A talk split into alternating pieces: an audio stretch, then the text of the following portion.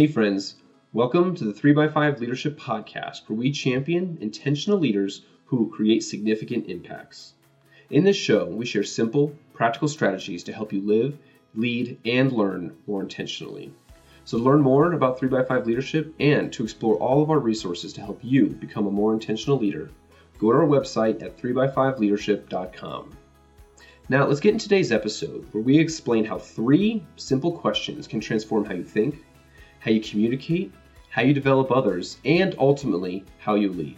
So, let's get to it. I'm Josh Bowen, and I first want to welcome you to our very first 3x5 Leadership Podcast episode. We are so excited to get this started, and I'm thrilled that you have joined us, so thank you. Now, intentional leadership demands a lot of us every day. It involves some essential activities like reflection, communication, being curious and asking questions, and developing other leaders. All of these require us to make or to find a clear and compelling point. What is the issue or the idea? Why does it matter? Why should I care and ultimately commit to doing something about it? Today, I offer the three most important questions that I use to unlock clarity around, give purpose to, and create an actionable plan for any idea that I have or message that I convey. So I woke up pretty early this morning um, before my wife and kids got up. I made a cup of coffee, took a seat at our kitchen table, pulled out a blank piece of paper and pen to begin working on the new 3x5 blog article. And while getting up early and, and starting with a blank canvas like that is a regular habit for me, so is what I do with the paper uh, to start crafting each new piece. I draw lines to break the paper up into three sections, and I title each of them using five total words What, so what, and now what. This is how I begin to design my argument and structure the article. So I start with what. Here is where I, I, clarify and bring focus to the topic. What are we talking about? And also, what are we not talking about? I use this question to do two things to draft my thesis and to define key components of my argument. So, for an article on, say, mentorship, I'll first build an argument like Many of us don't have a mentor, although it is one of the most powerful and developmental relationships that we can engage in. We fail to have a mentor because we keep blinders up and, and don't see the many diverse mentoring relationships and opportunities around us. Now, after formulating that argument, I may need to go on to define mentoring and, and bring to light that it can look different than what we expect. Maybe like seeking mentorship from a peer or a colleague, maybe a short term relationship, group learning, or even virtual relationships. So, as you can see, the, the what question can be quite versatile, but it ultimately aims to bring focus to the topic and clarity around it. Then I transition to question two so what? Here, I argue why this topic is, is worth reading about, caring about, and even doing something about. I give purpose to the argument um, and relevance to others' lives. In the case of the mentoring argument, uh, I can offer statistics about the power of mentoring. I can list the benefits of it and how it impacts your leadership. Or I can tell my own mentoring story as an anecdote. These all aim to hook the reader who is asking, sure, uh, I get mentoring, but why should I care? Why should I go out of my way to pursue mentoring? So, through question two, I now, hopefully, have hooked the reader which then leads to the final question now what? I don't wish to merely pontificate on the topic. I want to offer recommendations for future action to equip others to successfully take some first steps. So, to answer the now what question, um, we can offer a list of initial steps to take, uh, equip them with resources to learn more, maybe, or uh, define a habit that they can use to make certain actions natural within their leadership. So, with the mentoring argument, after equipping the reader with a better understanding of what mentoring relationships can look like, here I can offer a few opportunities that they can explore this week to extract the value of mentorship from the relationships that already exist in their life. So, through these three questions, I clarify my idea, I complete my argument, and I make it compelling to call others to action. And this is just one powerful way that I use the three important questions. So, Let's quickly review the questions um, so that we understand what we're actually talking about. The three questions make up a, a single and, and very simple framework. This framework helps me to clarify an idea, complete an argument, and to craft compelling messages. The three questions, again, using a, a total of five words, are one, what? This defines the idea or the argument at hand.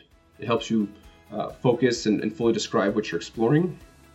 It can look like what I described in the mentoring article, or it can help you uh, make connections between seemingly unrelated ideas, uh, like one I recently explored, uh, which was what is the relationship between feedback and developmental experiences? What comes from that relationship? So, the first question is what? Second is so what? This gives purpose to the idea. Why do I need to care about mentorship or feedback or developmental experiences or whatever the, the topic, the idea is at hand? Why should others care about your idea as well? Why should they listen to your argument? And you need to help others understand why. Finally, is now what? Until this point, uh, we've actually just are simply trying to bring clarity to the idea and help others understand. Now what transitions us from thinking to doing. It calls us to action. With understanding and uh, so what, what do I need to do about it now? And that's it. Those are the three simple questions. But as you can see, the framework, these three questions and five total words, uh, can be pretty powerful for your learning and your ability to communicate. And if you notice, the three questions actually follow the logical flow of what, why, and then finally how. Now, of course, I can't end the episode without a few recommendations on now what? How can we use this framework? How can you use this framework? So, I want to share just three main ways that I use this framework pretty much every single day. The first one is I use it for personal reflection. When I'm trying to make sense of a recent experience, clarify my learning from a book I just finished, or trying to make connections between seemingly unrelated and random ideas, I turn to the three questions to structure my thinking. It helps me organize my thoughts, give meaning to them, and finally create a path forward to do something about it. The number two way, I use this framework when making an argument. And I think one of the most impactful ways to use this is to actually communicate change to your team. Change is hard, it's scary, uh, and it will certainly face a lot of resistance. But you can help settle nerves, help others understand, you can paint a, an encouraging picture of the future, and ultimately illuminate a clear path forward by organizing your argument using the three simple questions. Tell them what's changing. Then, rather than just simply telling them what's going to happen with the change, help them understand why. What is the urgent need? Why is our current state untenable? Why does this matter for our survival? Help them to see the need and invite them to join you. And finally, when you end with the now what question, you make the change a lot less scary. Give them the first set of steps that you all will take to initiate this change, and show them it's not as big or hard as they might actually think. This final step can also show them that there are plenty of things that won't change as part of the whole process, which helps them anchor those knowns uh, that will still endure through the process. And finally, the third way that I use these questions uh, is when leading like a developmental conversation with someone, uh, maybe say uh, with a mentee. If during our meeting uh, a mentee of mine expresses a lot of concern around maybe a current struggle they're experiencing at work or with a relationship, I use the questions to structure and guide our conversation. First, clarify what the root of the problem is. Let's get uh, to the heart of the issue and, and not just simply dance around superficial symptoms, which so often happen. Second, why does this matter? Because it does. Let's talk about why this is such a big concern. Maybe the challenge uh, challenges your reputation. Uh, maybe it challenges your credibility. Maybe your integrity. Uh, is it a relationship that's maybe hindering you or your team's progress in decision making? Uh, we can use the questions just to help our mentee or the other person know that this issue matters and it's okay to be concerned. It can also improve their self awareness through the whole process as well. And lastly, the now what part moves us from simply venting or complaining to like actually productively creating a plan of action and doing something about it. So, the three questions they're simple, Versatile, super powerful. The framework serves as a guide to structure your thinking, make it clear and compelling, and create action around it. And I believe you can find ways to use them uh, to unlock ways to grow, create compelling and impactful messages, and energize others' development. So, now to end, I just want to offer one simple step to use these questions more effectively. Just start by writing them down. That's it. Like I shared in my article, um, brainstorming process at the beginning of the episode, I encourage you to write out the questions on paper or a whiteboard. Use those as, as buckets, maybe, to gather and organize your thoughts. Then, with that, you can iterate over them, you can clarify them more with them written out in front of you.